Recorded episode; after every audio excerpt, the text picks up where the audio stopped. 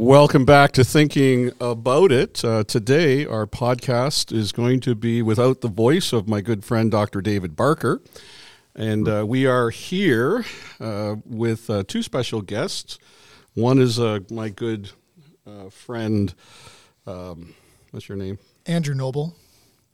You know my Andrew name. Noble. Yeah, Were I'm thinking, thinking so. of I got my. title? I am focused. is I'm, I'm on focused on Kelly. as I can't This forget his name. So start. I love it. I and love it. Andrew uh, Noble is a project manager of multiple things in our church, and he is coordinating a Christ in Culture conference. Just tell us a little bit about that, Andrew, before we get into our, our special guest. April 28th and 29th, Friday, Saturday combo, and uh, it's on hopeful living in an anxious age. So mental health, anxiety, loneliness. How do we have hope? And uh, we have just an outstanding speaker. He's on the line right now, Dr. Kelly Kapic, the author of uh, You're Only Human Christianity uh, Today Book of the Year Award. So people are reading his book. And uh, he's also professor of theology at Covenant College, Lookout Mountain, Georgia. Welcome to our podcast, Kelly. Oh, thanks for having me. This is fun. Yeah, Kelly is uh, coming to us from his uh, location, so I, th- I think the sound is going to be okay. Uh, Kelly, just a few questions um, that you can Sure. help our listeners appreciate the enormity of this subject. And uh, in your in your two books, particularly your first book, "You're Only Human," what, what's your burden? What's your message in that book that you you want you're saying? Yeah, sure. Thanks for asking. I, in some ways, to put it as simply as possible, I think as Christians we have confused being a creature with being a sinner. Mm-hmm. Uh, a fancy way of saying that is we confuse finitude and sin. Now that sounds like a fancy word, but finitude just means limits of space, time, knowledge, and power. And when I say we've become con- we've confused being a creature with being a sinner, is I actually think we feel guilty and shame about our creaturely limits all the time. But God made us as creatures with limits, even before there was sin in the world. And that our limits, not being able to be everywhere, know everything, do everything, is not bad. God's comfortable. So part of it is trying to explore what is the good part of our limits and how God, what's the good part of being a, a creature and not being God? So, what are some of the uh, ob- the outcomes or consequences of people not getting that right? Yeah, I mean, it go. It, uh, thanks for asking. It, it kind of touches on almost all areas of life, but just an example that maybe some folks in the congregation can relate to. A sign that we don't tend to understand this is how busy we keep children now.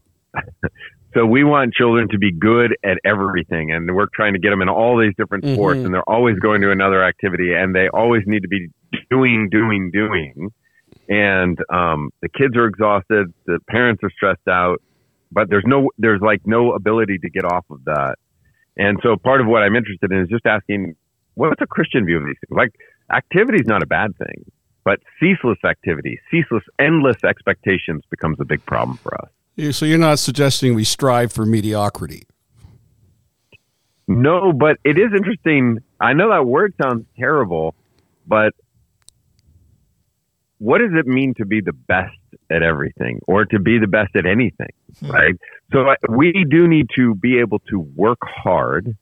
Excellence is something that matters to Christians, but we have to carefully think through those things. Right. Um, I remember talking to a world renowned uh, Hebrew scholar who's a serious Christian, a guy named Bruce Waltke Hmm. uh, published a ton, two PhDs, and he told me years ago, and this was one of the things that influenced my thinking. He's like, I don't actually think a serious devout Christian could probably ever be the best Hebrew scholar, Old Testament scholar in the world today. And I was like, I was deeply offended. I'm like, no, no, no. But what he was trying to say is, in our world right now, the amount of time and devotion you would have to give to it, you couldn't have a family because of values we have as Christians. Anyways, it, it's just there is something about like, yeah, we need to think about excellence. I, I, I actually now the language I prefer is faithfulness Mhm. because I think excellence or being the best changes the Christian narrative. I think we, we need to ask, what does faithfulness look like? And You- you different people, different skills. You think there's a lot of uh, Christians suffering guilt, or they, they just feel their failure because they've got this idea they've got to be excellent? Well, I don't. I don't know if they. That's a good question. I don't know if they tend to use. I don't hear the word excellent a lot on this, but I do feel a lot of Christians who feel guilty, and I know business people and stay-at-home parents, uh, teenagers and elderly who feel guilty for not being enough and for not doing enough. And it can be expectations from parents or children, whatever it is, from bosses, but they just cannot keep up with the endless expectations. And they feel like, well, if I'm a Christian, I should be good at all these things and I should be able to do everything. But what if, what if you're actually, what if it's actually impossible? One of the things we'll talk about. Hmm.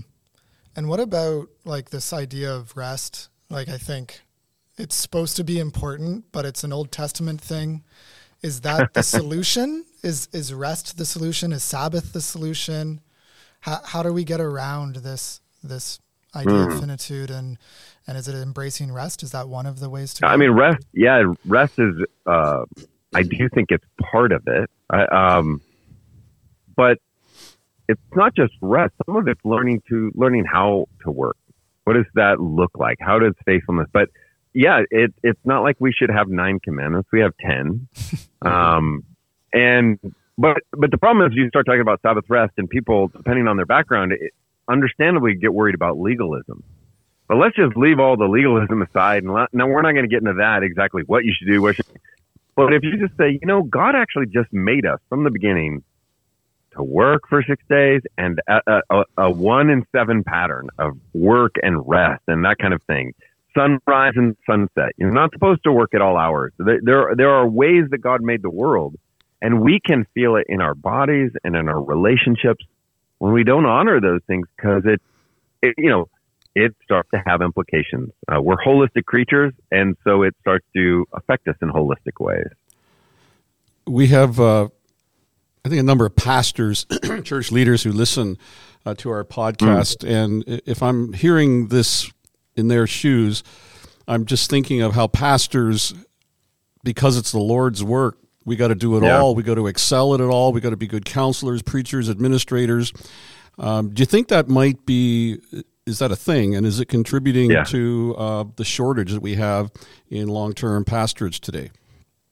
Oh, yeah, you you just hit the nail on the head right there. I mean, some of the most significant letters and notes I'm getting and conversations I'm having are with pastors around the country and elsewhere who are reading it, and they're saying exactly what what, what you're at there. And there have been some informal surveys, and so I can't. They're they're not totally peer reviewed. I can't use them in that way, but you you can survey congregations and say, how many hours a week do you think your pastor should do sermon prep?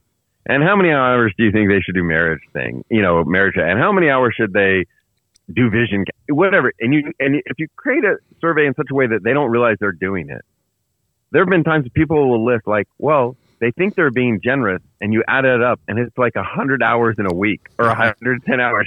but they have no idea. And so that just means you're destined to feel like a failure all the time because it's just literally irrational. But we don't even realize it. And because it's spiritual and we've spiritualized right. it, and not appreciated the fact that we're creatures, we've made it very hard to say in a godly way, I can't do that. Yeah. And I even think about it like when I was working through your book, thinking about it for me from a knowledge perspective. I'm trying to prepare to be mm. a pastor. I graduated with an MDiv and I'm like, I know nothing. Like I'm supposed to be an expert mm. on social justice, on environmental issues.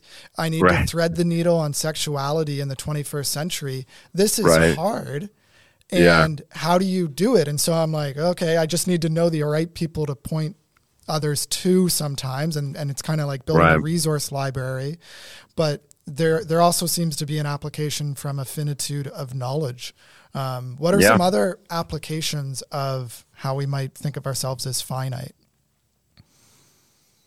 um, yeah, there's all kinds. I mean, one that is, matters to me a lot is, and, and can help, I think, us understand is, is the question of humility. So Christians, we all know we're supposed to be humble, but if you ask Christians why we should be humble, our default without thinking is, well, because we're sinners. And that has often showed up in the history of the church. I'm a theologian. I believe we're sinners. I think it's a serious problem. I'm not trying to downplay sin. Of course. But what you find in the history of the church is when you build the idea or the, the doctrine of humility on the foundation of sin, it actually distorts the whole thing. Mm. So that the way people can grow in humility is by focusing on what bad sinners they are. This produces things like self hatred, distorted, there are all, all kinds of problems. But if you actually go, no, in the garden, before there was any sin or fall, were Adam and Eve supposed to be humble? Well, the answer is actually, you think about it, mm-hmm. yes. Mm-hmm. Because Adam and Eve were created, before their sin or fall, they were created mm-hmm. to be dependent on God, dependent on others, their neighbor, and dependent on the earth. Dependence is part of the good of how God made us. Now think about that in our Western cultures. The word dependence, like if I mm-hmm. if I'm talking to Andrew and I'm like, yeah, I got to know Bob a little bit. That guy's really dependent on a lot of people. Does that ever sound like a compliment Never. in our culture? No. How do you cultivate Christian discipleship when fundamental to being a good creature in which God made is cultivating dependence on God neighbor. And the way it relates to humility is if you build it on a right understanding of being a creature of finitude, then all of a sudden you realize humility doesn't just say, I'm sorry and can you forgive me? It says those things. But humility also says, I don't know. Hmm. Can you help me? yeah. And right? Yeah. And that's kind of what you were getting to in terms of like, yeah. I, I don't know everything. And in ministry, for example, we're tempted for all kinds of good and bad reasons to pretend that we know everything and we don't. Mm-hmm. And and it's okay to say I but if you don't have some view of creatureliness and that saying I don't know isn't always bad, then you can never say it with a clean conscience. It's just like, well, I'm I'm a failure. And you're like, no, sometimes it's actually good to say, I just don't know. Mm-hmm. Maybe we can learn together. Yeah, and another application too is the when you pull out on on sanctification, the idea mm. that sanctification happens over a long process sometimes, not a short process. And I've thought about it. You yep. know, we're we're on our phones every day, and there's the tap tap click click, and then there you go. We're we're getting our immediate response as soon as we tap our phones. We get yeah, we yeah. want, and we expect sanctification to be like that. We expect it to be fast. How should we think about sanctification? Yeah, it's it's great. Uh, great point. It, it's related to this whole idea of creation that no matter where you are in terms of how you think how you think God created the world and when you think God created the world, what all of us need to agree is the Genesis narrative says it takes six days, right? Seven days. Whether it's 24 hours or long periods is irrelevant. What's interesting is we would all agree God could have made it in a millisecond, mm-hmm. and he didn't. Mm-hmm. So that means from the beginning, God's always been comfortable with process. Mm-hmm. And so if the God of creation is comfortable with process, the God of sanctification is comfortable with process. Mm-hmm. And he who began a good work in us is going to see it to completion. And that's important because if you don't understand that, then every day your only option as a Christian, since we sin every day, is I've really disappointed God again. Rather than God sees our sin, but He's doing something, and He we are in process, and He's comfortable with that. So humility is to say, "This is where God has put me. This is the ministry mm. that He's given to me. Um, I'm going to do as best I can by His grace and not covet mm. someone else's uh, skill mm. and to, to, be happy in mm. my like in the Garden of Eden. Uh, to be happy with the limitations that were placed mm. on them, and just to say this is this is good. I'll enjoy it. Mm. Yeah, yeah. Really learning to see who we are, where we are at. What what does faithfulness look like? Yep. Mm-hmm. Yeah, and uh, can you just touch on the idea that God likes us? I, I, remember reading seconds. Your, in 30 seconds. Yeah, you don't have much time.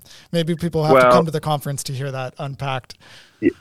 Yeah, I mean the part of learning to be a creature and and testing whether or not we're comfortable with that is, you know, if you ask most Christians, if you ask us, does God love us? We all very quickly respond, yes. Of course, He loves us. But I find because I deal with college students on a regular basis, if I ask them, do your parents love you? They say yes. And then if I ask, do your parents like you? Mm-hmm. It's amazing how often yeah. they start to weep. Mm-hmm. Mm. And the same thing applies. We say God loves us, but do we believe He likes us with our particular personality? Not, not. I'm not saying does He like our sin, right? But He's interested in killing our sin because He loves us and likes us, and sin distorts us. Mm-hmm. Well, Kelly, uh, we just got into this, uh, but if, look, if you're mm. looking at the clock, we are running out of time, and we do like to keep mm-hmm. our podcast down to 15 minutes because our our Our listeners, listeners are are in, they're they're in cars or something like that. age. So Sure. uh, hang on, and uh, we're going to do another number for our folks for the next week's uh, podcast. But until then, I am I am here with uh, Andrew Noble Andrew Noble's my name. and uh, Kelly Kapic. We'll see you next week. Thanks for listening. Bye now.